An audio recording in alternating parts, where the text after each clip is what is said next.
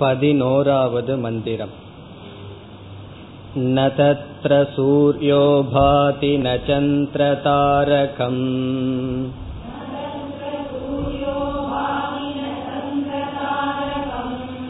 नेमा विद्युतो भान्ति कुतो यमग्निः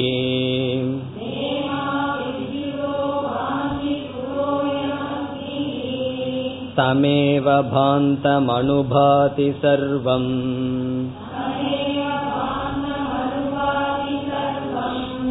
तस्य भासा सर्वमिदं विभाति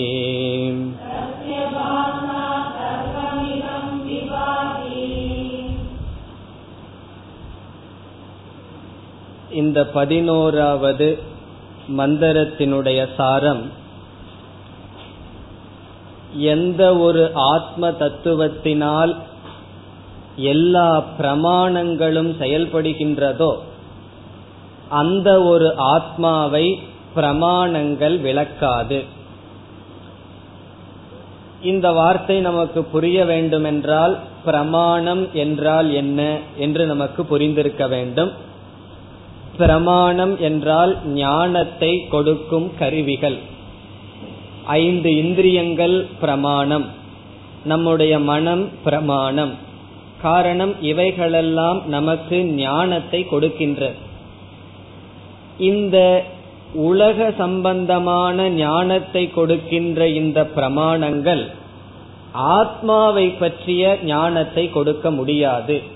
காரணம் என்னவென்றால் ஆத்மாவினால் தான் இந்த பிரமாணங்களுக்கு பிரமாணம் என்கின்ற தன்மை வருகின்றது அல்லது இவைகளெல்லாம் செயல்படுகின்றது. சென்ற வகுப்பில் பார்த்தோம் ஒரு பொருள் இருக்கின்றது என்றால் அதை இந்திரியங்களினுடைய கோச்சரத்திற்குள் வந்திருக்க வேண்டும் இந்திரியத்தால் அறியப்பட்டால் தான் அந்த பொருள் இருக்கின்றது என்று கூற முடியும். பிரம்மத்தையோ ஆத்மாவையோ நான் அனுபவிக்கவில்லையே அது எப்படி இருக்கின்றது என்றால் எதனால் மற்ற பொருள்களை நான் அனுபவிக்கின்றேனோ அது ஆத்ம தத்துவம் அல்லது பிரம்ம தத்துவம் அதைத்தான் ஆசிரியர் நகத்திர சூரியோபாதி சூரியனானவன் அந்த தத்துவத்தை விளக்க மாட்டான்.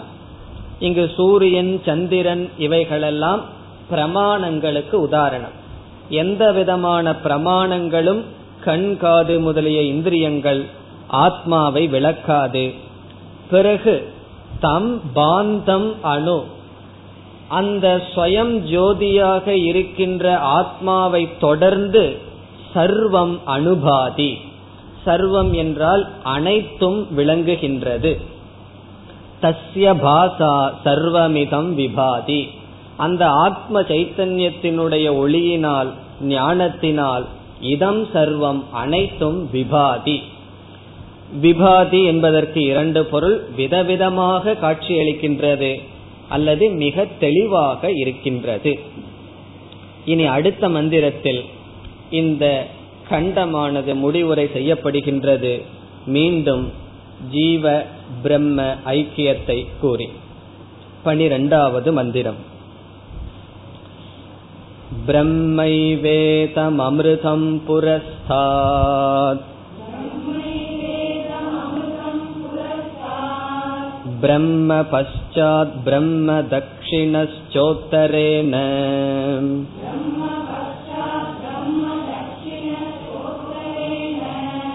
अधश्चोर्ध्वं च प्रसृतम् ब्रह्मैवेदं विश्वमिदं वरिष्ठम्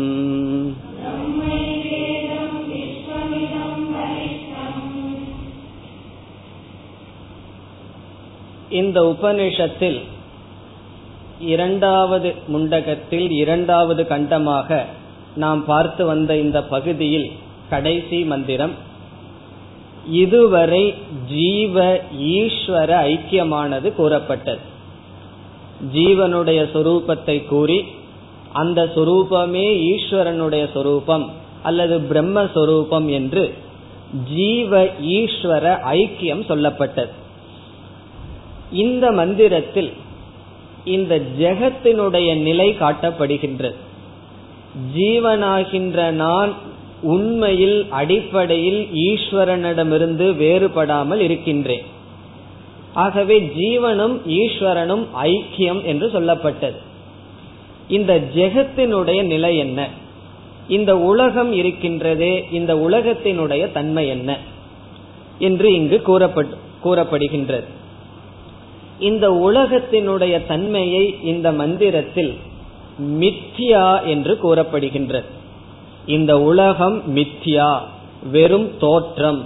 இந்த உலகம் இல்லை என்று இந்த உலகத்தை நிராகரிக்கின்றது இந்த இடத்தில். இது நமக்கு ரொம்ப முக்கியம். அப்பொழுதுதான் அத்வைதமானது சித்திக்கும். அத்வைதம் என்றால் இருமையற்ற நிலை. இந்த இருமை இல்லை என்றால் ஜீவனையும் ஈஸ்வரனையும் ஒன்று என்று கூறியாகிவிட்டது இந்த உலகம் இருக்கின்றதே இந்த உலகத்தினுடைய கதி என்னவென்றால் இந்த உலகம் மித்யா வெறும் நாமரூபம் வெறும் தோற்றம் என்று இந்த மந்திரத்தில் கூறப்படுகின்றது. பொதுவாக உபனிஷத் மூன்றினுடைய தத்துவத்தை விளக்கும். ஜீவர்களாகிய நம்மை பற்றி பேசும் ஈஸ்வரனை பற்றி பேசும் இந்த உலகத்தை பற்றி பேசும். நம்மை பற்றியும் ஈஸ்வரனை பற்றியும் உபனிஷத் என்ன பேசியது? ஐக்கியம் ஒன்று என்று பேசியது. பிறகு இந்த உலகத்தை பற்றி இங்கு அழகாக உபனிஷத் கூறுகின்றது. ஆகவே இது ஒரு முடிவுரையான மந்திரம். ஏற்கனவே இங்கு கூறப்பட்டுள்ள கருத்து ஏற்கனவே கூறப்பட்டுள்ளது. புருஷ ஏவ இதம் விஸ்வம் கர்ம பிரம்ம தபோ மிருதம் என்று ஏற்கனவே சொல்லப்பட்டது. அதே கருத்து இங்கு முடிவுரை செய்கின்றது. இப்பொழுது உபனிஷத்தினுடைய வாக்கியங்களை படித்தால் ஜீவனையும் ஈஸ்வரனையும் எடுத்துக்கொண்டு உபனிஷத் ஐக்கியம் என்று உபதேசம் செய்யும். தது துவம் அசி. தது என்றால் ஈஸ்வரன் துவம் என்றால் ஜீவன் அசி என்றால் ஒன்றாக இருக்கின்றார்கள். பிறகு இந்த ஜெகத்தை எடுத்துக்கொண்டு அந்த பிரம்மனிடம் சம்பந்தப்படுத்தும் பொழுது உபனிஷத் என்ன செய்ய வேண்டும்? ஜீவனையும் ஈஸ்வரனையும் ஐக்கியம் என்று சொன்னது உபனிஷத். இப்ப அந்த ஈஸ்வரனையும் ஜெகத்தையும் சம்பந்தப்படுத்தும் பொழுது உபனிஷத் என்ன சொல்லுகின்றது என்றால் இந்த ஜெகத் என்பது ஈஸ்வரனுடன் ஐக்கியம் என்று சொல்லவில்லை. அதாவது ஈஸ்வரனோடு நம்மை சம்பந்தப்படுத்தும் பொழுது உபனிஷத் ஐக்கியப்படுத்துகின்றது. இந்த ஈஸ்வரனோடு ஜெகத்தை சம்பந்தப்படுத்தி உபனிஷத் பேசும் பொழுது அந்த ஜெகத் மித்தியா என்று நீக்குகின்றது. அந்த ஜெகத் ஈஸ்வரனோடு ஐக்கியப்படுத்தவில்லை. ஈஸ்வரனை காட்டு ஈஸ்வரனை காட்டிலும் வேறாக ஒரு ஜெகத் இல்லை என்று சொல்கின்றது. ஆனா ஜீவனிடம் வரும்பொழுது அப்படி சொல்லவில்லை. ஜீவனும் ஈஸ்வரனும் ஐக்கியம் என்று சொல்லப்பட்டது. பிறகு என்ன செய்கின்றது உபனிஷத்? ஜெகத்தும் ஈஸ்வரனையும் சம்பந்தப்படுத்தி இந்த இடத்துல ஈஸ்வரன்கிற வார்த்தையை பயன்படுத்தலாம். அல்லது பிரம்மன்கிற வார்த்தையை பயன்படுத்தினால் பிரம்மன் ஜெகத்தை ஒப்பிட்டு பார்த்து ஜெகத் என்று ஒன்று இல்லை என்று கூறுகின்றது. இதை கேட்டவுடன் நமக்கு சந்தேகம் ஒன்று வரலாம். ஈஸ்வரனுடைய விபூதி அல்லது காரிய காரண தத்துவத்தை படிக்கும் பொழுது நம்ம என்ன செய்வோம்? இந்த அகில பிரபஞ்சமும் ஈஸ்வரன் மயம் சிவமயம் என்றெல்லாம் சொல்லுவோம். இந்த பிரபஞ்சமே ஈஸ்வரனுடைய சொரூபம். மேக்கர் என்றால் ஈஸ்வரன். மெட்டீரியல் என்றால் அவர் செய்யப்பட்ட பொருள் இந்த உலகம். அந்த மேக்கர் ஆன ஈஸ்வரனுக்கும் அவரிடமிருந்து வந்த இந்த உலகக்கும் வேறுபாடு இல்லை. விராட் உபாசனை என்றெல்லாம் நாம் செய்து வருவோம். ஆகவே சில சமயங்களில் ஜெகத்தை எடுத்துக்கொண்டு ஈஸ்வர சொரூபமாக கூறுவோம். சில சமயங்களில் ஜெகத்தை எடுத்துக்கொண்டு மித்தியா இந்த ஜெகத் என்று ஒன்று இல்லை என்று நாம் கூறுவோம். இதில் எது சரி என்றால் இரண்டுமே சரிதான். இரண்டு கோணத்தில் அவ்விதம் நம்மால் கூறப்படுகின்றது. எப்பொழுதெல்லாம் ஜெகத் ஈஸ்வர சொரூபம் என்றால் என்று சொல்கின்றோமோ அப்பொழுது அந்த ஜெகத் வருவதற்கு காரணமான மாயை ஈஸ்வரனை சார்ந்து இருக்கின்றது. அந்த மாயைக்கு இருத்தல் என்ற தன்மையே ஈஸ்வரனிடமிருந்து வந்துள்ளது. ஆகவே இந்த உலகத்தில் இருக்கின்ற சத் அஸ்தித்துவத்தினுடைய அடிப்படையில் இது இருப்பதெல்லாம் ஈஸ்வரனை சார்ந்தது என்று சொல்வோம். இந்த உலகத்தில் உள்ள நாம ரூபத்தினுடைய அடிப்படையில் இந்த உலகம் மித்தியா இது வெறும் பொய் என்று நாம் கூறுவோம்.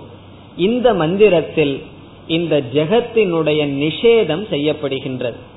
நிஷேதம் என்றால் ஜெகத் என்று ஒன்று இல்லை என்று நெகேஷன் நீக்கப்படுகின்றது. இதற்கு சமஸ்கிருதத்தில் பாதக என்று சொல்லப்படும். அது ஒரு முக்கியமான சொல் பாதா. பாதம் அல்லது பாதக என்றால் நீக்கப்படுதல் என்று பொருள். இந்த பாதை ஜெகத்திற்கு பாதம் செய்யப்படுகின்றது. இந்த வார்த்தையை எடுத்துட்டு இப்ப கொஞ்சம் நம்ம சிந்திச்சுட்டு பிறகு இந்த உபநிஷத்துக்குள்ள இந்த மந்திரத்திற்குள்ள செல்லலாம். உபனிஷத் எப்படி இந்த ஜெகத்தை பாதை செய்கின்றது? பாதைன்னு சொன்னா நீக்குதல். இந்த ஜெகத்துங்கிறது ஒண்ணு இல்லைன்னு சொல்லி உபனிஷத்தானது இந்த உலகத்தை பொய்யாக்குகின்றது. எப்படி பாதை செய்கின்றது? இப்ப ஜீவனிடம் வரும்பொழுது உபனிஷத் பாதா பண்ணார். உபனிஷத் ஐக்கியம் வரும். ஜீவனையும் ஈஸ்வரனையும் சேர்க்கும் பொழுது ஐக்கியம்னு சொல்லி ஜீவன் ஒன்னு இல்லாம பண்ணி ஈஸ்வரனோட ஒன்றாக்கிவிடும். ஆனால் ஜெகத்துக்கு வரும்பொழுது ஜெகத்தை பாதை செய்கின்றது. ஜெகத் இல்லை என்று சொல்கின்றது. எப்படி பாதை செய்கின்றது என்றால் ஒரு வாக்கியத்தை உபனிஷத் பயன்படுத்துகின்றது. அந்த வாக்கியம் முதல் வரியில் இருக்கின்றது பிரம்ம ஏவ இதம் விஸ்வம். விஸ்வம்ங்கிறது பின்னாடி இருக்கு. அல்லது கடைசி வரி எடுத்துக்கோம் பிரம்மை வேதம் விஸ்வமிதம். இதம் விஸ்வம் பிரம்ம. இதுதான் உபனிஷத்தினுடைய வாக்கியம். பாதா வாக்கியம். இங்கு பிரம்ம என்பது சமஸ்கிருதத்தில் இலக்கணப்படி முதல் வேற்றுமையில் இருக்கின்றது. விஸ்வம்ங்கிறது முதல் வேற்றுமையில் இருக்கின்றது. அதாவது இரண்டும் ஒன்றாகவே சொல்லப்படுகின்றது. பிரம்மன் இந்த உலகம். பிரம்மன்தான் இந்த உலகம் என்று கூறுகின்றது இப்ப இத கேட்ட உடனே நமக்கு என்ன தோணும்? பிரம்மந்தான் இந்த உலகம்னு சொன்னா உலகத்துக்கும் பிரம்மத்திற்கும் ஐக்கியம் அல்ல சொல்கின்றதே என்று தோன்றலாம். ஆனால் இந்த இடத்தில் ஐக்கியம் சொல்லப்படவில்லை பாதை செய்யப்படுகின்றது பிரம்மந்தான் இந்த உலகம்னு சொல்லும் பொழுது உலகமும் பிரம்மனும் ஒன்று என்று சொல்லவில்லை. அப்படி ஐக்கியமாக சொல்ல வேண்டும் என்றாலும் அதே போல்தான் சொல்ல முடியும். ஜீவனும் ஈஸ்வரனும் ஒன்று ஒரே விபக்தியில் வரும் ஒரே வேற்றுமையில் வரும். அல்லது பாதை செய்ய வேண்டுமானாலும் அதே விதத்தில் தான் உபனிஷத் பேசும். இப்ப என்ன செய்கின்றது? இந்த ஜெகத் பிரம்மந்தான் என்று சொல்வதிலிருந்து இந்த ஜெகத்தை உபனிஷத் நிராகரிக்கின்றது பாதை செய்கின்றது. இந்த பாதாங்கிற வார்த்தையை புரிந்து கொள்ள வேண்டும் என்றால் நாம் ஒரு உதாரணத்திற்கு செல்வோம். நம்ம பாம்பு கயிறை வச்சுக்கலாம் அல்லது வேற ஒரு உதாரணம் எடுத்துக்கோ ஒரே உதாரணத்தை சொன்னா சில பேர்த்துக்கு பயம் வந்துடும் அல்லது போர் அடிக்கலாம். இப்போ ஒரு ஒரு போஸ்ட் இருக்கின்றது ஒரு தூண் இருக்கின்றது. இந்த இரவு நேரத்துல ஒருவன் போகும் பொழுது அந்த தூணை பார்த்து திருடன் என்று நினைத்துக் கொள்கின்றான். ஸ்தானுகு ஸ்தானு என்றால் ஒரு போஸ்ட். அதை பார்த்து என்ன நினைக்கிறான்? திருடன் என்று நினைக்கின்றான். சின்மயானந்தர் சொல்வார்கள் போஸ்ட பார்த்து கோஸ்ட்னு நினைச்சிட்டான்னு சொல்லுவார். ஒரு போஸ்ட பார்த்து பேயின்னு நினைச்சுக்கிறான். அல்லது யாரோ புருஷன் அல்லது ஒரு திருடன் என்று நினைத்து கொள்கின்றான். பிறகு மீண்டும் அருகில் சென்றதற்கு பிறகு அதுவும் அந்த போஸ்ட் எப்படி இருக்கான்? இந்த பக்கம் வழி இப்படி அந்த பக்கம் வழி இப்படின்னு ரெண்டு பக்கம் நீட்டிட்டு இருக்கு அப்ப கைய நீட்டிட்டு திருடன் இருக்கான் அப்படின்னு நமக்கு தெரியுது. பிறகு கொஞ்சம் அருகில் சென்றவுடன் அது போஸ்ட் தான் அப்படின்னு புரிந்து கொள்கின்றான். அல்லது வேற ஒருவருக்கு நல்ல கண்ணு தெரிபவர்கள் அவருக்கு உபதேசம் செய்கிறார்கள். அயம் ஸ்தானுகோ புருஷக. இந்த போஸ்ட் வந்து புருஷன் ஒரு மனிதன். அல்லது இந்த போஸ்ட் வந்து மனிதன் அல்ல. என்று சொல்கின்றான். அயம் ஸ்தானுகு ந புருஷக. அல்லது அயம் புருஷக ஸ்தானுகு. நீ புருஷன் என்று எதை பார்க்கின்றாயோ அது போஸ்ட் என்று உபதேசம் செய்கின்றார். இந்த இடத்துல இரண்டும் ஒரே விபக்தியில் வருகின்றது.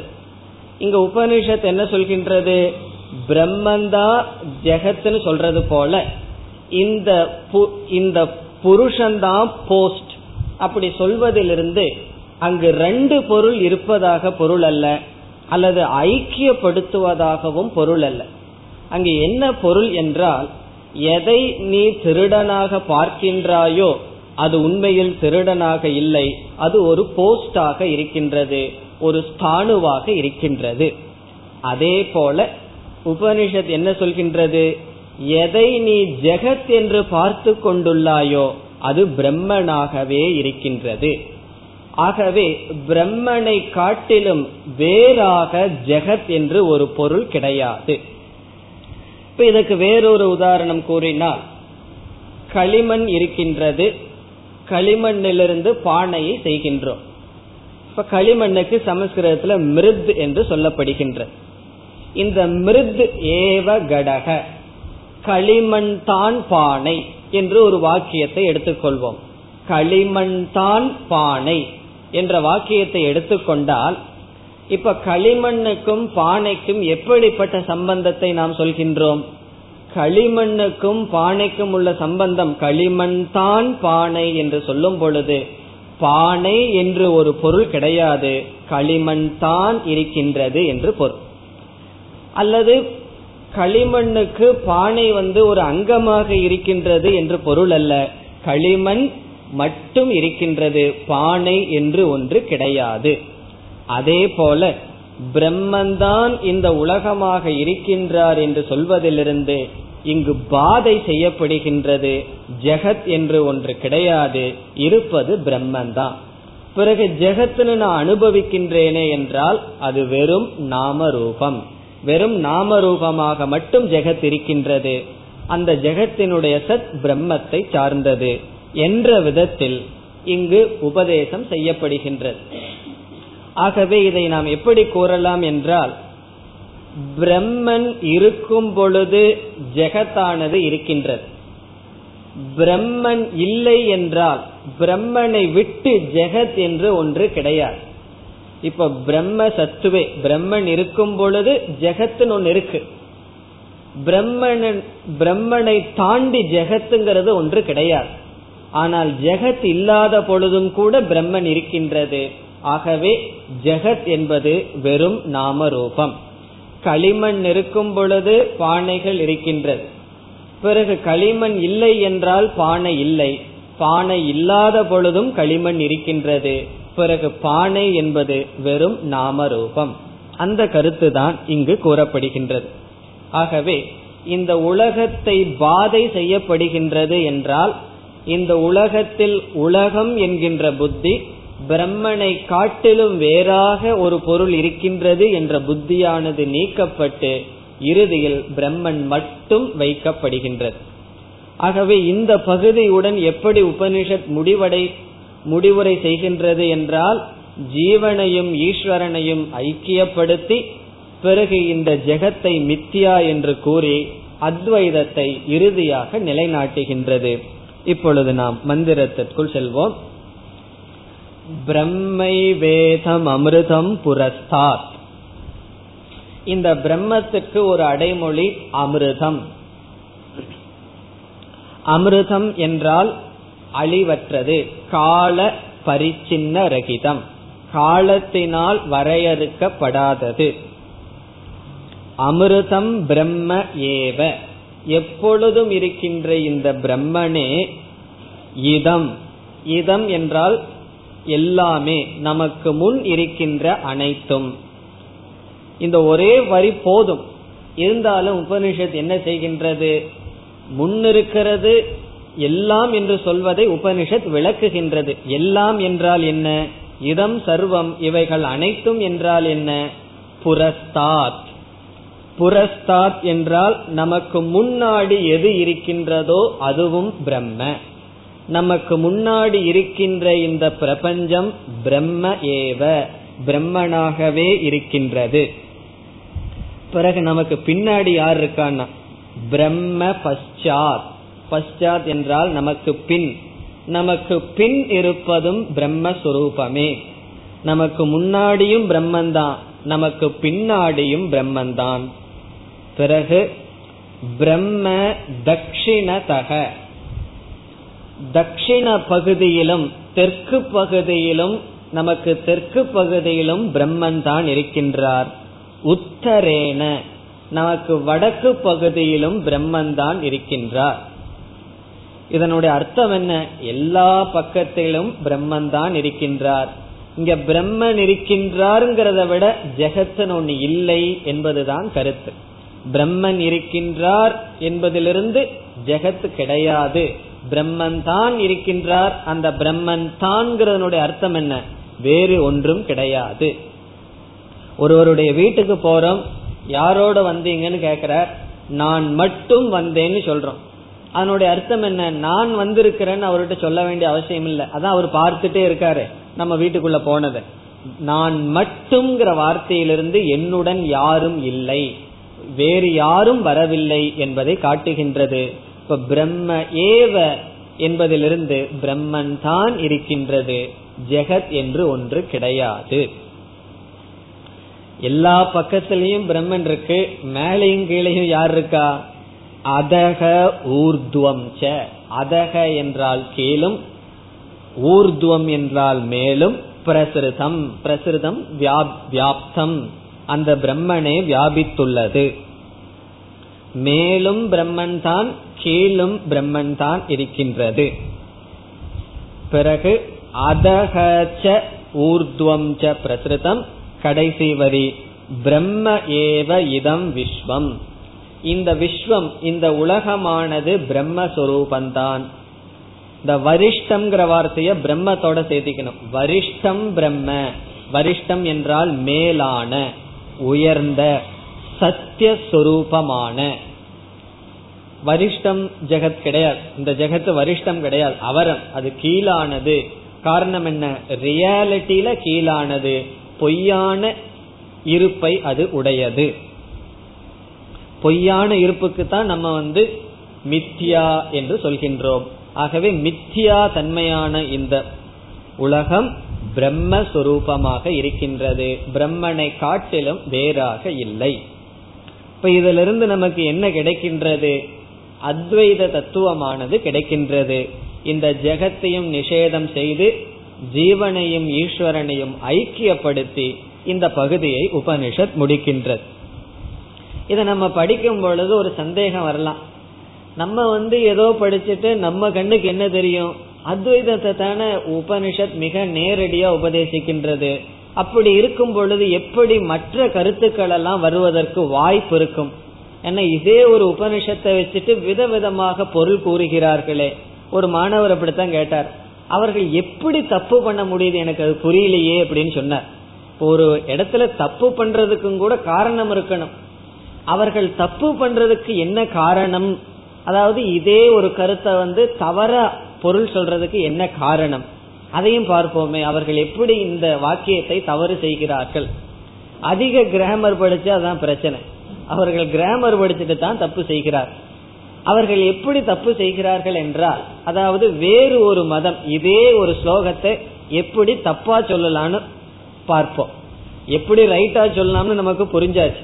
எப்படி இதை தவறாக சொல்கிறார்கள் என்றால் நம்ம பேசுற அதே கிராமரை எடுத்துக்கொள்கிறார்கள். பிரம்ம ஜெகத். ஒரே விபத்தில் இருக்கு ஒரே வேற்றுமையில் இருக்கு. ஆகவே நம்ம என்ன சொல்றோம்? நம்ம ஒரு உதாரணத்தை கொடுத்து பானை களிமண் என்கிற உதாரணத்தை எடுத்துக்கிறோம். களிமண் தான் பானை அப்படிங்கிற உதாரணத்தை எடுத்துட்டு நம்ம விளக்கம் பார்த்தோம். இந்த உதாரணத்தை எடுத்துட்டு விளக்கம் பார்க்கும்போது என்ன ஆகுது? களிமண் தான் பானைன்னு சொல்லும் பொழுது பானைன்னு கிடையாது களிமண் மட்டும் இருக்குதுன்னு அத்வைதம் சித்திக்கின்றது. அவர்கள் என்ன உதாரணம் எடுத்துக்கொள்கிறார்கள் மற்ற மதத்தின்படி இந்த உலகம் வந்து அந்த பிரம்மத்தினுடைய ஒரு அங்கமா? இப்ப நமக்கு கை காலு தலையெல்லாம் இருக்கிறது போல பிரம்மத்தினுடைய ஒரு உடல் இந்த உலகம். அப்படி என்றால் அதற்கு தகுந்தாற்போல் இந்த மந்திரத்தை சொல்ல வேண்டும். அவர்கள் வேறு ஒரு உதாரணத்தை எடுத்துக்கொள்கின்றார்கள் அவர்கள் எடுத்துக்கொள்கின்ற உதாரணம் என்னவென்றால் தாமரை இருக்கின்றது. அதுக்கு சமஸ்கிருதத்துல உட்பலம் அதுல விதவிதமான தாமரைகள் இருக்கின்றது. ஒரு குறிப்பிட்ட தாமரையை கூறுவதற்கு ஒரு குறிப்பிட்ட வர்ணத்தை உடைய தாமரையை நாம் எப்படி கூறுவோம்? நீளமான தாமரை. இப்ப நீளம் உட்பலம் என்று சொல்கின்றோம். இப்ப இரண்டு ஒரே ஒரு விபக்தியில ஒரே வேற்றுமையில தான் இருக்கு. இப்ப நீளமான தாமரை. இந்த தாமரை நீளமானது தான் என்று சொல்கின்றோம். அதே உதாரணத்தை இங்கு கொண்டு வந்து பிரம்ம ஏவ ஜெகத் என்று சொன்னால் எப்படி பிரம்மன் இருக்கின்றார்? ஜெகத்துடன் கூடியவராக இருக்கின்றார். உட்பலம் எப்படி இருக்கின்றது? நீலம் உட்பலம் நீளமான தாமரை என்று சொல்வது போல அந்த பிரம்மன் எப்படி இருக்கின்றார்? ஜெகத் பிரம்ம ஜெகத்துடன் கூடியவராக இருக்கின்றார். இப்ப இலக்கணப்படி பார்க்கும் பொழுது நம்ம எப்படி வேண்டுமானாலும் சொல்லலாம். எப்படி? நம்ம முதல் சொல்றபடியும் சொல்லலாம். இரண்டாவது சொல்வது படியும் சொல்லலாம். இப்ப இரண்டாவது சொல்றபடி வச்சுக்கலாமே அவனையும் திருப்தி படுத்தலாமேன்னு சொன்னா அது முடியாது. இப்ப ரெண்டு பேர்த்துக்கு வந்து நண்பர்களாக இருக்கலாம்.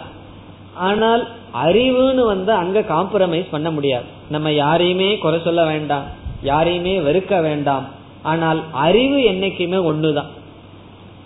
ரெண்டு பேர்த்தனுடைய அன்பு வந்து அறிவை காம்ப்ரமைஸ் பண்ணவே பண்ணாது. ஆகவே அறிவு என்று வரும் பொழுது ஏதோ ஒன்றைத்தான் நாம் எடுத்துக்கொள்ள வேண்டும்.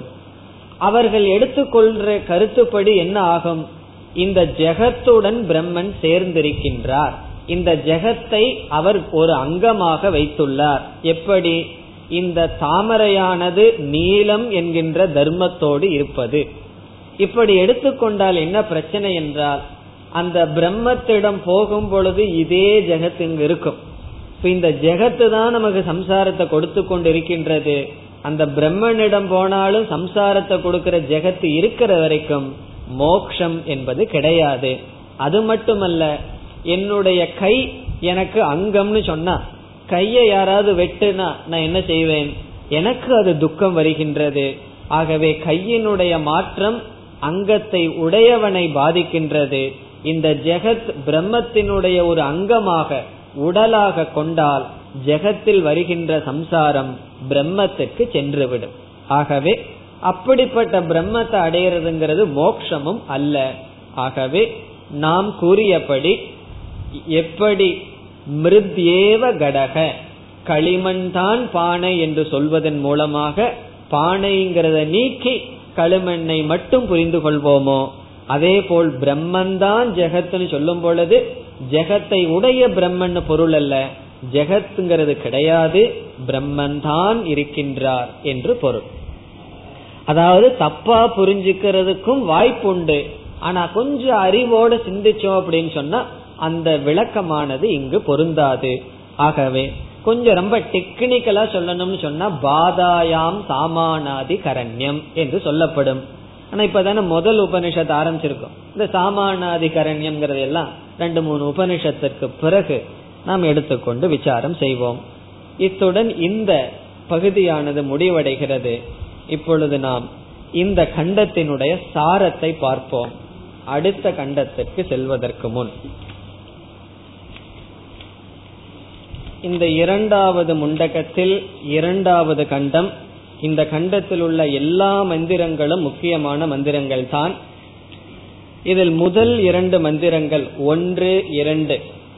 இது எப்படி துவங்குகின்றது? ஆவி சந்நிகிதம் குகாச்சரம் நாம என்று துவங்கப்பட்டது. இந்த முதல் மந்திரம் பிறகு இரண்டாவது மந்திரம் எத் அர்ச்சிமத் அணுபியோணுகு என்று துவங்கப்பட்டது. இந்த இரண்டு மந்திரத்தினுடைய சாரம் ஜீவஸ்வரூபத்தை கூறி ஜீவ பிரம்ம ஐக்கியம் செய்யப்பட்டது. ஆகவே ஜீவஸ்வரூபம் பிளஸ் ஐக்கியம். அதுதான் இந்த இரண்டு மந்திரத்தினுடைய சாரம். ஜீவனுடைய சொரூபம் விசாரிக்கப்பட்டு ததேவ பிரம்ம தது வரேண்யம் பரம் விஜயானாத் என்று சொல்லப்பட்டு ததே தத் அக்ஷரம் பிரம்ம என்றெல்லாம் கூறப்பட்டது. பிறகு திடீர்னு இரண்டாவது மந்திரத்துல கடைசியில ஆசிரியர் என்ன சொன்னார்? அந்த பிரம்மத்தை அடிக்கணும்னு சொன்னார். உடனே நமக்கு சந்தேகம் வந்தது பிரம்மத்தை போய் எதுக்கு அடிக்கிறது என்றால் மூன்று நான்கு இந்த இரண்டு மந்திரத்தில் ஒரு உதாரணத்துடன் சாதனைகளையும் ஐக்கியத்தையும் பார்த்தோம். தனுர் கல்பனா ஒரு வில்லை எடுத்து எய்துவதை உதாரணமாக கூறப்பட்டு சில சாதனைகளை நாம் பார்த்தோம். அந்த உதாரணம் எல்லாம் உங்களுக்கு தெரியும். என்னென்ன சாதனைகளை பார்த்தோம்ங்கிறதும் தெரியும். இருந்தாலும் ஞாபகப்படுத்தி கொள்ளலாம். ஐந்து விதமான சாதனைய பார்த்தோம். ஒன்று ஒரு வில்லை எடுத்து நம்ம எய்துகின்றோம். அது குறியை நோக்கி செல்ல வேண்டும் என்றால் வில் நேராக இருக்க வேண்டும். அந்த வில்லுக்கு உதாரணமா யார பார்த்தோம்? ஜீவாத்மாவை பார்த்தோம். ஆகவே ஜீவாத்மாவினுடைய புத்தி மனம் நேராக இருக்க வேண்டும். சித்த சுத்தி. இரண்டாவது குணம் மன தூய்மை மன ஒருமுகப்பாட்டுடன் நம்மை முழுமையாக சாஸ்திரத்தில் ஒப்படைக்க வேண்டும். ஆகவே சாஸ்திரத்தில் பிரமாண புத்தி சாஸ்திரத்தில் சிரத்த இருக்க வேண்டும். அதற்கு அடுத்ததாக நம்முடைய வாழ்க்கையில் லட்சியம் ஒரே ஒரு லட்சியமாக இருக்க வேண்டும். அதை முமுக்ஷுத்துவம் என்று பார்த்தோம். நம்ம வாழ்க்கையில எத்தனையோ அடைய வேண்டியது இருக்கு. போட்டு வைப்போமே மோட்சத்தையும் ஒன்ன சேர்த்திக்குவோமே. அதனால என்ன தப்பு? அப்படி இருக்க கூடாது நம்ம அடைய வேண்டியது ஒன்று மோக்ஷம். மீதி எல்லாம் அந்த மோக்ஷத்திற்காக. நான் எதையாவது அடைகின்றேன் ஏதாவது எனக்கு கிடைக்குது எல்லா ஏதாவது பர்சூட்ல நான் இருக்கேன்னா ஒரு கேள்வி கேட்கணும். இது என்னுடைய மோக்ஷ மார்க்கத்திற்கு தடையா இல்லையா? தடையா இருந்தா விட்டுவிட வேண்டும். தடை இல்லை என்றால் செல்லலாம். ஆகவே ஒரே ஒரு குறிக்கோள். அது மட்டும் இருந்தால் போதாது. மோக்ஷத்தையும் நான் நாடி செல்கின்றேன். அதே சமயத்துல உலக சுகத்தையும் வச்சுக்கிறனே அப்படிங்கிற கேள்வி வரலாம். ரெண்டு இருந்துட்டு போட்டுமே என்றால் அது இங்கு ஆசிரியர் ஏற்றுக்கொள்ளவில்லை. வைராகியம் இந்த உலகத்திலிருந்து நம்மை நாம் திருப்பிக் கொள்ள வேண்டும். இதெல்லாம் நாம் அங்கு பார்த்தோம். அதாவது சில பேர் கேட்கலாம். சாஸ்திரம் படிக்க சொல்கிறீர்கள் அல்லது மோக்ஷத்தை அடையணும்னு சொன்னா நான் வந்து எல்லா விதமான இந்திரிய சுகங்களோடையும் அறுசுவை உணவை சாப்பிட்டுட்டு எல்லாமே போகத்தோடையே நான் இருக்கிறேனேன்னு சொன்னா இங்கு சாஸ்திரம் ஏற்றுக்கொள்ளவில்லை. ஏதோ ஒண்ணுதான். தூரமேதே விபரீதே விசோச்சின்னு ஆசிரியர் ஒரு இடத்துல சொல்வார். யமதர்மராஜா சொல்வார் இரண்டும் வேறு வேறு பாதையை உடையது. ஆகவே வைராகியம் இந்த சாதனைகளை எல்லாம் பார்த்தோம். கடைசியில இங்க ஆசிரியர் என்ன சொன்னார்? பிரம்மவத் சரவத் தன்மயோ பவேத். அந்த பிரம்மத்துடன் ஒன்றாக வேண்டும் என்ற ஐக்கியம் கூறப்பட்டது. இனி ஐந்தாவது மந்திரத்தில் ஜீவ ஈஸ்வர ஐக்கியத்தை கூறி ஞான நிஷ்டைக்காக ஒரு பத்தியம் ஒரு சாதனம் சொல்லப்பட்டது. ஞாபகம் இருக்குமோ? என்ன சாதனம் சொல்லப்பட்டது? அந்யா வாச்சக விமுஞ்சக இந்த ஞானத்தில் நாம் நிலை பெற வேண்டுமென்றால் அனாத்மா சம்பந்தமான பேச்சுக்களை விட வேண்டும் என்று சொல்லப்பட்டது. அந்யாகா வாச்சக தேவையில்லாத பேச்சுக்கள். அந்யக என்றால் ஆத்மாவுக்கு முரண்பாடான பேச்சுக்களை நாம் விட்டுவிட வேண்டும். கிளாஸ்ல என்ன பண்ணிட்டு இருக்கோம் ஜீவனும் ஈஸ்வரனும் ஒண்ணுன்னு பண்ணிட்டு இருக்கோம் கிளாஸ் முடிஞ்சு போன உடனே அவன் அப்படி பண்ணா இவன் இப்படி பண்ணான்னு ஆரம்பிச்சிட்டோம் அப்படின்னா இப்ப கிளாஸ் படிக்கிறதுக்கும் நம்மளுடைய சிந்தனைக்கும் பேச்சுக்கு என்ன சம்பந்தம்? இந்த அந்யாகா வாச்சக என்ன செய்கின்றது? துவைதத்தை திருடப்படுத்துது. இப்ப இருபத்தி மூணு மணி நேரம் துவைதத்தை திருடப்படுத்திட்டு ஒரு மணி நேரம் நம்ம அத்வைதத்தில் உட்கார்ந்துருக்க முடியுமா? அது நம்மால முடியாது.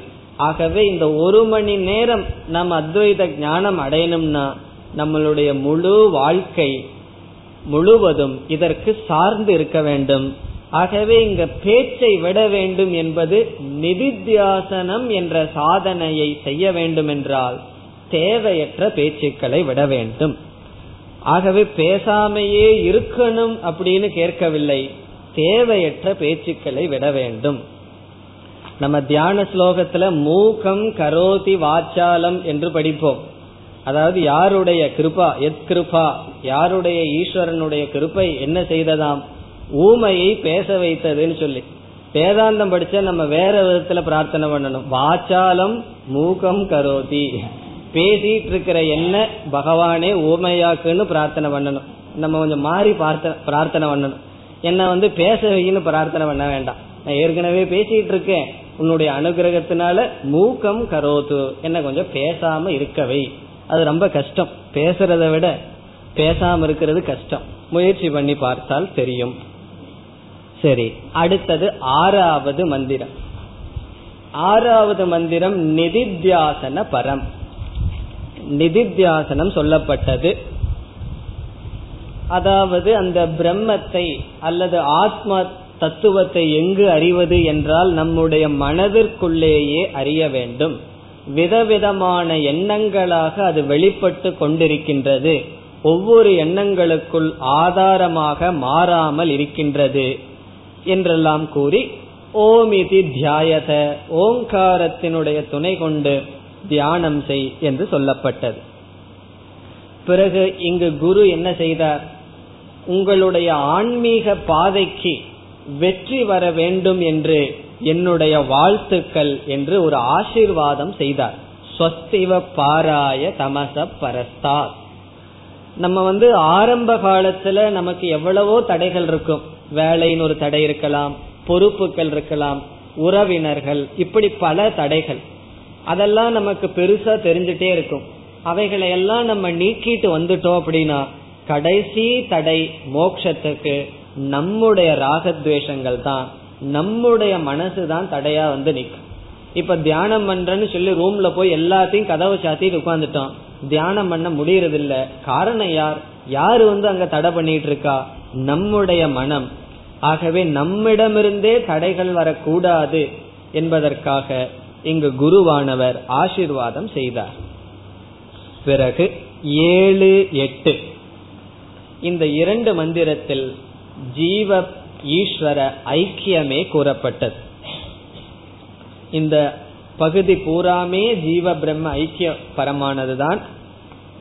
அதில் ஏழாவது மந்திரத்தில் சர்வஜக சர்வவித் அந்த ஈஸ்வரன் எல்லாவற்றையும் அறிந்தவர் காரணத்தையும் அறிந்தவர் காரியத்தையும் அறிந்தவர்.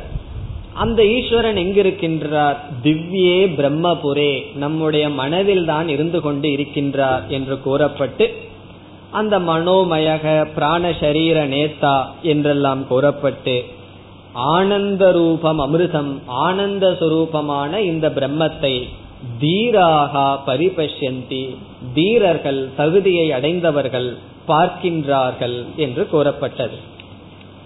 இனி ஒன்பதாவது மந்திரத்தில் ஞான பலம் சொல்லப்பட்டது.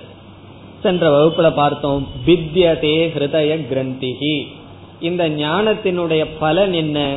நம்முடைய ஹிருதயத்தினுடைய கிரந்தி முடிச்சானது அவிழ்க்கப்படுகின்றது. ஹிருதயத்தினுடைய கிரந்திக்கு ரெண்டு அர்த்தம் பார்த்தோம். ஒன்று அஜானம் இனி ஒன்று காமம். அறியாமை ஆசை இந்த ரெண்டும் தான் நம்மளை கட்டியுள்ளது. இந்த உலகத்தோட நம்ம எப்படி கட்டுப்பட்டுள்ளோம் என்றால் எப்படி? அறியாமையினாலும் ஆசையினாலும் தான் கட்டுப்பட்டுள்ளோம். நம்மளைய போய் ஜெயில வைக்கிறதுனால நம்ம கட்டுப்படல. இப்ப ஜெயில வைக்கிறது ஏன் கட்டுப்பாடா தெரியுதுன்னு சொன்னா அவனுக்கு ஆசை அதிகமா இருக்கு. வெளியே வந்து செய்ய வேண்டிய வேலை ரொம்ப இருக்கு. அதனால உள்ள கட்டுப்பட்டு இருக்கான் ஞானியினுடைய நிலை சுவாவமாக நிவர்த்தியாக இருக்கின்றான். ஆகவே கட்டுப்பாடுங்கிறது நம்மளுடைய ஆசைதான் நம்மை கட்டுகின்றதே தவிர இந்த உலகம் நம்மை கட்டவில்லை. அதுக்கு ஒரு உதாரணம் ஒரு முறை சாமிஜி சொன்னார்கள். அதாவது எங்கேயோ வடநாட்டுல ரிஷிகேஷுக்கு பக்கமா எங்கேயோ ஒரு பெரிய பிரச்சனை வந்துதான். சில சாதுக்கள் எல்லாம் கூட சேர்ந்து இந்த பசு வதை செய்யக்கூடாதுங்கிற போராட்டத்துல ஈடுபட்டார்கள். அப்ப என்ன பண்ணா கவர்மெண்ட் அந்த சாதுக்களை எல்லாம் பிடிச்சி ஜெயில போட்டாங்க அந்த சாதுக்களுக்கு ரொம்ப சந்தோஷமா போச்சு. ஏன்னா பிக்ஷைக்கு போக வேண்டிய அவசியம் இல்லை. பேசாம இங்கேயே உட்காந்துக்கலாம் ரொம்ப திருப்தியா ஒரு விதமான பிரச்சனை இல்லாம அங்கேயே உட்காந்துட்டாங்க பிறகு பார்த்தார்கள் இவர்களுக்கு சோறு போட்டு நம்மளால முடியாதுன்னு விட்டு விட்டார்.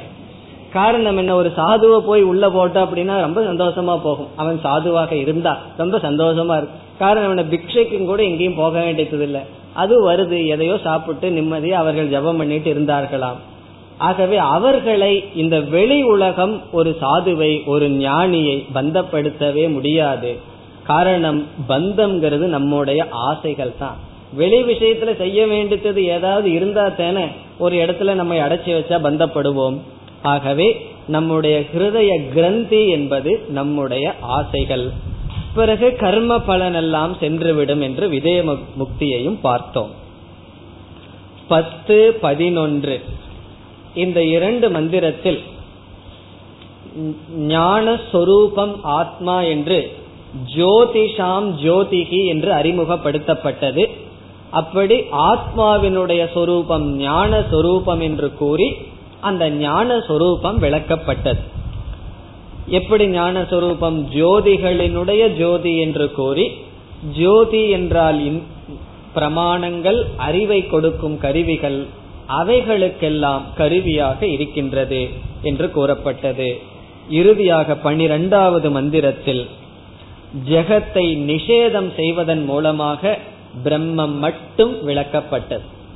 ஜெகத்தை நிஷேதம் செய்து ஜெகத் என்று ஒன்று இல்லை பிரம்மன் மட்டும் இருக்கின்றது என்று கூறி அத்வைதமானது நிலைநாட்டப்பட்டது.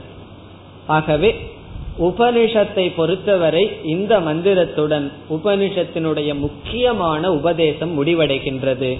இனி கடைசி மூன்றாவது முண்டகத்தில் பிரம்ம ஈஸ்வர அல்லது பிரம்ம ஜீவனுடைய ஐக்கியம் முக்கியமாக வர வேண்டிய அவசியமில்லை காரணம் ஏற்கனவே கூறப்பட்டு விட்டது ஆகவே இனி வருகின்ற பகுதிகளில் முடிவுரையாக சில கருத்துக்கள் வருகின்றது இப்பொழுது நாம் அடுத்த மூன்றாவது முண்டகம் முதல் கண்டம் முதல் மந்திரம் द्वा सुपर्णा सयुजा सखाया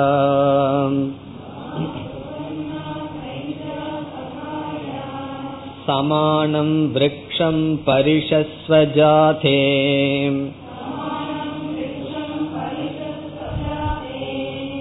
तयोरन्यः पिप्पलं स्वात्वत्ति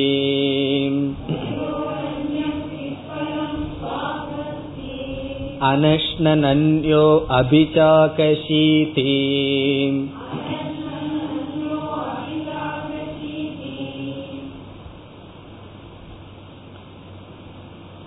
இந்த கடைசி அத்தியாயத்தில் மூன்றாவது முண்டகத்தில் மூன்று கருத்துக்கள் வருகின்றது.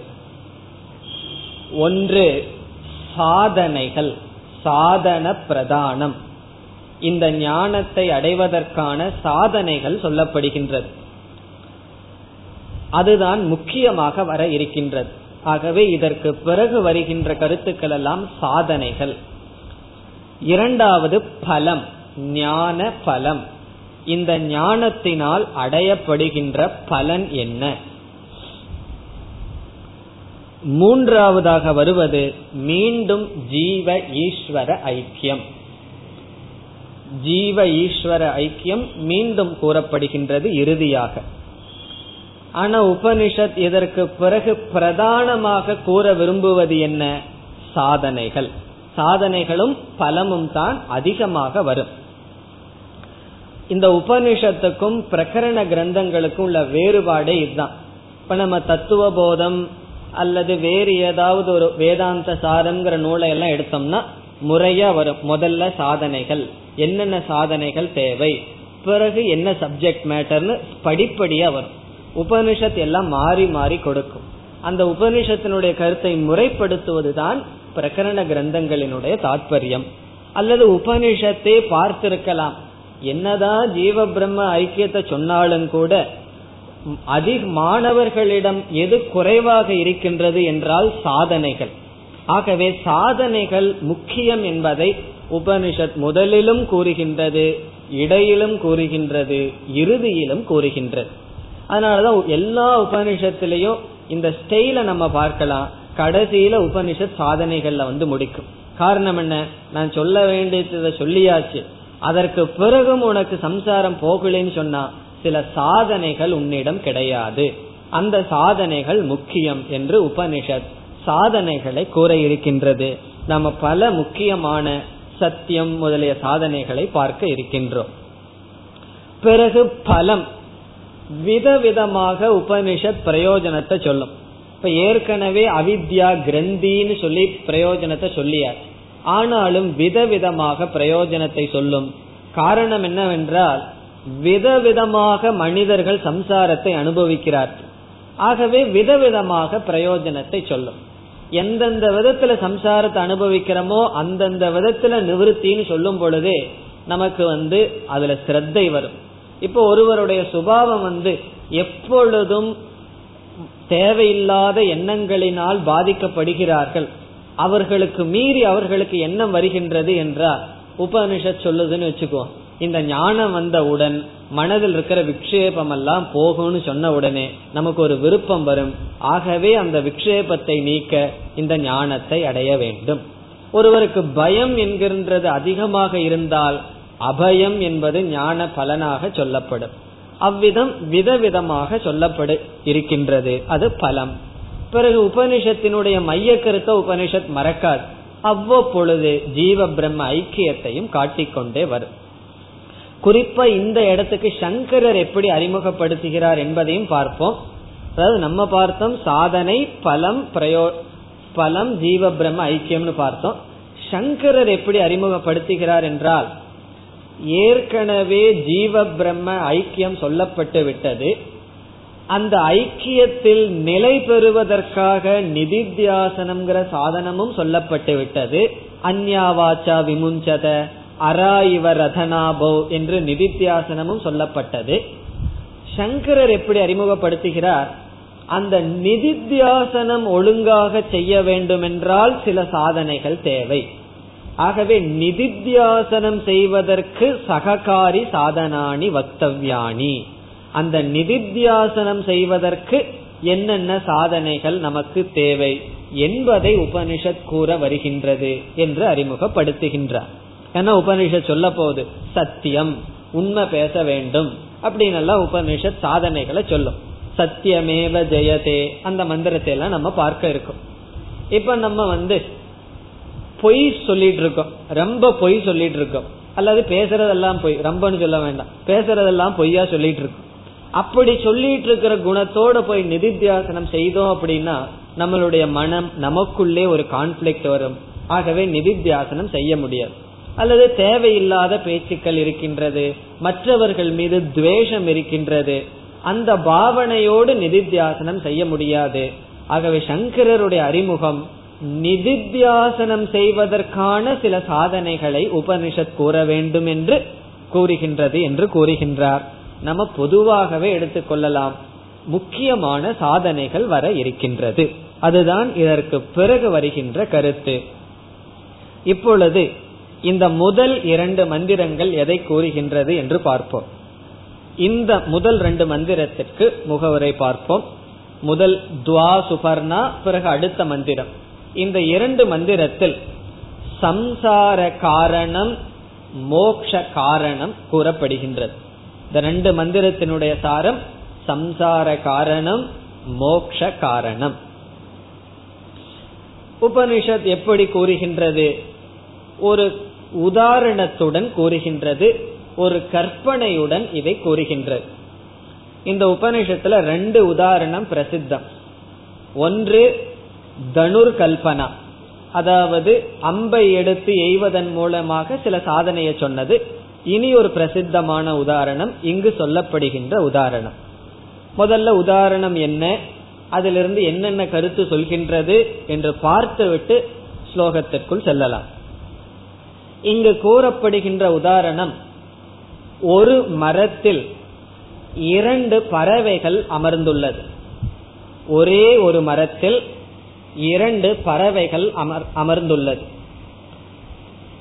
அந்த இரண்டு பறவைகளில் ஒரு பறவையானது மரத்தில் உள்ள பழங்களை சாப்பிடுகின்றது. அந்த பழங்களை சுவைத்துக் கொண்டிருக்கின்றது ஒரு பறவை. இனி ஒரு பறவையானது மரத்தில் உள்ள பழங்களை சுவைக்காமல் சாட்சியாக வேடிக்கை பார்த்து கொண்டிருக்கின்றது. இதுதான் உதாரணம். உதாரணம் ரொம்ப சிம்பிள். ஒரு மரம் அதில் இரண்டு பறவைகள் அமர்ந்துள்ளது. ஒரு பறவை மரத்தில் உள்ள பழங்களை சுவைத்துக் கொண்டிருக்கின்றது. இனி ஒரு பறவையானது சாட்சியாக பார்த்து கொண்டிருக்கின்றது. இந்த உதாரணத்திலிருந்து இப்ப நம்ம வருவோம். மரத்துக்கு உதாரணமாக சொல்வது நம்முடைய ஸ்தூல சரீரம். நம்முடைய ஸ்தூல சரீரம் மரம். Body is equal to tree இரண்டு பறவைகளுக்கு உதாரணம். ஒன்று ஜீவாத்மா இனி ஒன்று பரமாத்மா. அதுல ஒரு பறவை ஜீவாத்மா இனி ஒரு பறவை பரமாத்மா. அல்லது வேறு விதத்தில் சொன்னால் ஒரு பறவை ஜீவாத்மாங்கிற இடத்துல சிதாபாசன் சொல்லலாம். பரமாத்மாங்கிற இடத்துல சித். இப்ப சித் சிதாபாசம்னா என்னன்னு நமக்கு தெரிஞ்சிருக்கும். இப்ப ஒரு பறவை சித் ஒரு பறவை சிதாபாசன். அல்லது ஒரு பறவை ஜீவன் இனி ஒரு பறவை பரமாத்மா. இனி அடுத்தது நீங்களே முடிவு செய்யலாம். யாரு பழத்தை சாப்பிட்டு இருப்பா பரமாத்மாவா பழத்தை சாப்பிட்டு இருப்ப இந்த ஜீவாத்மாவானவன் பழங்களை சாப்பிட்டு கொண்டிருக்கின்றான். இந்த பலம் என்பது கர்ம பலன். ஜீவாத்மாவானவன் மரத்தில் இருக்கின்ற பலம் அது கர்ம பலனை சாப்பிட்டு கொண்டிருக்கின்றான். இப்ப சாப்பிடுற பறவை நம்ம ஜீவாத்மாக்கள். சாப்பிடாம இருக்கின்ற பறவை பரமாத்மா அல்லது சைத்தன்யம். சைத்தன்யத்தினுடைய பிரதிபிம்பம் சாப்பிட்டு கொண்டிருக்கின்றது. இந்த பறவையானது பழங்களை சாப்பிடும் பொழுது பழம் ரொம்ப சுவையா இருந்தா என்ன ஆகும்? பறவைக்கு ஒரே சந்தோஷமா இருக்கும். அந்த பழங்கள் வந்து கசப்பா இருந்தா எப்படி இருக்கும்னா அது துக்கப்படும். நம்ம மாம்பழத்தை எடுத்து சாப்பிடுற மாதிரி. அது நல்லா இருக்குதுன்னு கஷ்டப்பட்டு வாங்கிட்டு வந்து ஒரு பகுதியை சாப்பிடும் போது ரொம்ப சுவைப்போம். நல்லா இருக்கேன்னு. அதே மாம்பழத்துல இனியொரு பகுதி புளிக்கலாம் அல்லது புழு இருக்கலாம். ஆகவே இந்த பழத்தை சாப்பிடுதல் என்பது சுகதுக்கத்தை அனுபவித்தல். அதுதான் அதனுடைய சாரம். ஒரு பறவை வந்து மரத்தினுடைய பழத்தை சாப்பிடுதுன்னு என்ன பொருள்? அந்த மரத்தில் இருக்கின்ற பழத்தை சாப்பிடுவதன் மூலமாக சுகத்தையும் துக்கத்தையும் அனுபவிக்கின்றது. சில நேரத்துல துக்கமா இருக்கும் சில நேரத்துல சுகத்தை அனுபவிக்கின்றது. அதே போல ஜீவன் என்ன செய்கின்றான்? சில நேரங்களில் சுகத்தை அனுபவிக்கின்றான் சில நேரங்களில் துக்கத்தை அனுபவிக்கின்றான். சுகத்தை மட்டும் அனுபவிச்சுட்டு இருக்க முடியாது. அனுபவம்னு ஒன்னு இருந்தால் சுகமும் துக்கமும் கலந்ததாகவே இருக்கின்றது. இப்ப இந்த உதாரணத்தின் மூலமாக என்ன சொல்லப்படுகின்றது? இங்க வெறும் உதாரணம் மட்டும்தான் இந்த மந்திரத்துல சொல்லப்படுகின்றது. பிறகு அடுத்த மந்திரத்துல சொல்லப்படும் இந்த பழத்தை அனுபவிக்கின்ற பறவையானவன் துயரப்படுகின்றான் அவன் சம்சாரியாக இருக்கின்றான் பிறகு சாட்சியாக இருப்பவன் சம்சாரியாக இல்லை என்று காட்டப்படும். அதிலிருந்து சம்சாரத்துக்கு காரணம் என்ன? இப்ப ரெண்டு பறவைய காட்டப்பட்டது. ஒரு பறவை வந்து சாட்சியா இருக்குதுன்னு சொல்லி அந்த பறவைக்கு சம்சாரம் கிடையாது. பலத்தை அனுபவிக்கின்ற பறவை சம்சாரியாக இருக்கின்றது என்று காட்டப்படுகின்றது. அதிலிருந்து சம்சாரத்தினுடைய காரணமும் மோக்ஷத்தினுடைய காரணமும் காட்டப்படுகின்றது. இப்ப சம்சாரத்தினுடைய காரணம் என்னவென்றால் கர்த்தாவாக போக்தாவாக இருத்தல். ஒன்றை நாம் செய்து அனுபவிப்பதுதான் சம்சாரத்தினுடைய காரணம். இப்போ ஒரு பறவையானது அனுபவிக்கின்றது என்றால் அது என்ன செய்கின்றது? கர்த்தாவாக இருந்து கர்ம பலனை உற்பத்தி செய்து அதை அனுபவிக்கின்றது. போக்தாவாகவும் இருக்கின்றது. ஒருவன் வந்து கர்த்தாவாக இருந்தால் கண்டிப்பா அவன் போக்தாவாகத்தான் இருந்தாகணும். நான் இதை செய்கின்றேன் அனுபவிக்கவில்லைன்னு சொல்லக்கூடாது. அனுபவித்துக் கொண்டால் அதனுடைய பலனையும் அவன் அனுபவித்துத்தான் ஆக வேண்டும். ஆகவே இந்த பலத்தை சுவைத்தலே சம்சாரத்துக்கு காரணம். கர்த்தாவாக போக்தாவாக இருத்தல். பிறகு சாட்சியாக இருத்தல் மோக்ஷ காரணம். இப்ப சம்சார காரணம் என்ன? கர்த்திருவம் போக்திருத்துவம் சம்சார காரணம். சாட்சி சொரூபம் மோக்ஷ காரணம். சாட்சியாக இருத்தல் மோக்ஷத்திற்கான காரணம். இதுதான் உபனிஷத் இந்த உதாரணத்தின் மூலமாக கூற வர இருக்கின்ற கருத்து. இப்ப இதுல நமக்கு சந்தேகம் வரலாம். இந்த ஸ்லோகங்களை எல்லாம் எடுத்துக்கொண்டு ரெண்டு இருக்கேன்னு சொல்ல வர்ற ஆளுகள்லாம் உண்டு. என்ன இங்க ரெண்டு பறவை சொல்லியாச்சே? இப்ப ரெண்டு பறவை சொல்றதுனால எனக்குள்ள ஒரு பரமாத்மா இருக்கார் எனக்குள்ள ஒரு ஜீவாத்மா இருந்து கொண்டு இருக்கின்றார். ஆகவே ரெண்டு ஜீவாத்மா ஒண்ணு பரமாத்மா ஒண்ணு இருக்குன்னு நமக்கு சொல்வதற்கு தோன்றும். ஆனா உபனிஷத்துல ஒரு வார்த்தை சொல்லப்படுகின்றது அந்த பறவைக்கு அடைமொழியா சயுஜா சகாயா என்று சொல்லப்படுகின்றது. இந்த பறவைகளை பிரிக்க முடியாத பறவைகள் நண்பர்கள்னு பறவைக்கு அறிமுகம் கொடுக்கப்படுகின்றது. சுபர்ணா சுபர்ணவ் மிக மிக ஞான சுரூபமான ஜோதி சுரூபமா ஷைனிங் ஆன இறகுகளை உடைய இந்த பறவைகளை பிரிக்க முடியாது என்று சொல்லப்படுகிறது. இப்ப எதை நம்ம பிரிக்க முடியாது? பிம்பத்தையும் பிரதிபிம்பத்தையும் தான் பிரிக்க முடியாது.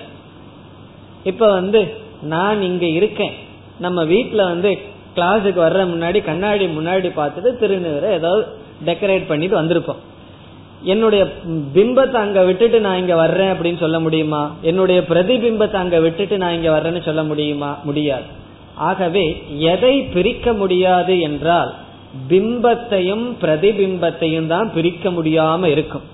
இங்க எப்படிப்பட்ட பறவைகள் என்றால் பிம்பரூப பிரதிபிம்ப ரூபமான பறவைகள். சித் சித்தினுடைய பிரதிபிம்ப ரூபமான பறவைகள். ஒன்று நம்முடைய முகம் இனி ஒன்று நம்முடைய முகத்தினுடைய ஆபாசம் முகத்தினுடைய பிரதிபிம்பம். இப்ப நம்முடைய கண்ணாடியில முன்னாடி நம்மளை போல் ஒரு ஆள் இருக்கு. கண்ணாடிக்கு முன்னாடி நம்ம இருக்கோம். இப்போ ஒரு வீடு இருக்கு பெரிய கண்ணாடி வச்சிருக்கு அங்க உட்கார்ந்துட்டு இருக்கோம் நம்மளைய போல இனி ஒரு ஆள் இருக்கு. எனக்கு ரெண்டு பேர்த்துக்கு சாப்பாடு உண்டுவான்னு சொல்லுவோமா? என்ன ரெண்டு ஆள் இருக்குன்னு சொல்ல மாட்டோம் ஒரு ஆள் இருக்கு இனி ஒரு ஆள் வெறும் தோற்றம். இப்ப இங்க ரெண்டு பறவை ஒன்று சாட்சியாக இருக்கின்ற பரமாத்மா இனி ஒரு பறவை அதனுடைய பிரதிபிம்பம். அந்த பிரதிபிம்பமான பறவை சம்சாரத்தை அனுபவிக்கின்றது தான் சாட்சி என்று தெரியாததனால் பரமாத்மாவாக இருக்கின்ற பறவை சாட்சியாக இருக்கின்றது. அதுதான் இந்த இரண்டு மந்திரத்தினுடைய சாரம். மேலும் அடுத்த வகுப்பில் பார்ப்போம். ॐ पूर्णमधपूर्णमिधं पूर्णात्पूर्णमुदच्छते पूर्णस्य पूर्णमादाय पूर्णमेवावशिष्यते ॐ शान्ति शान्ति शान्तिः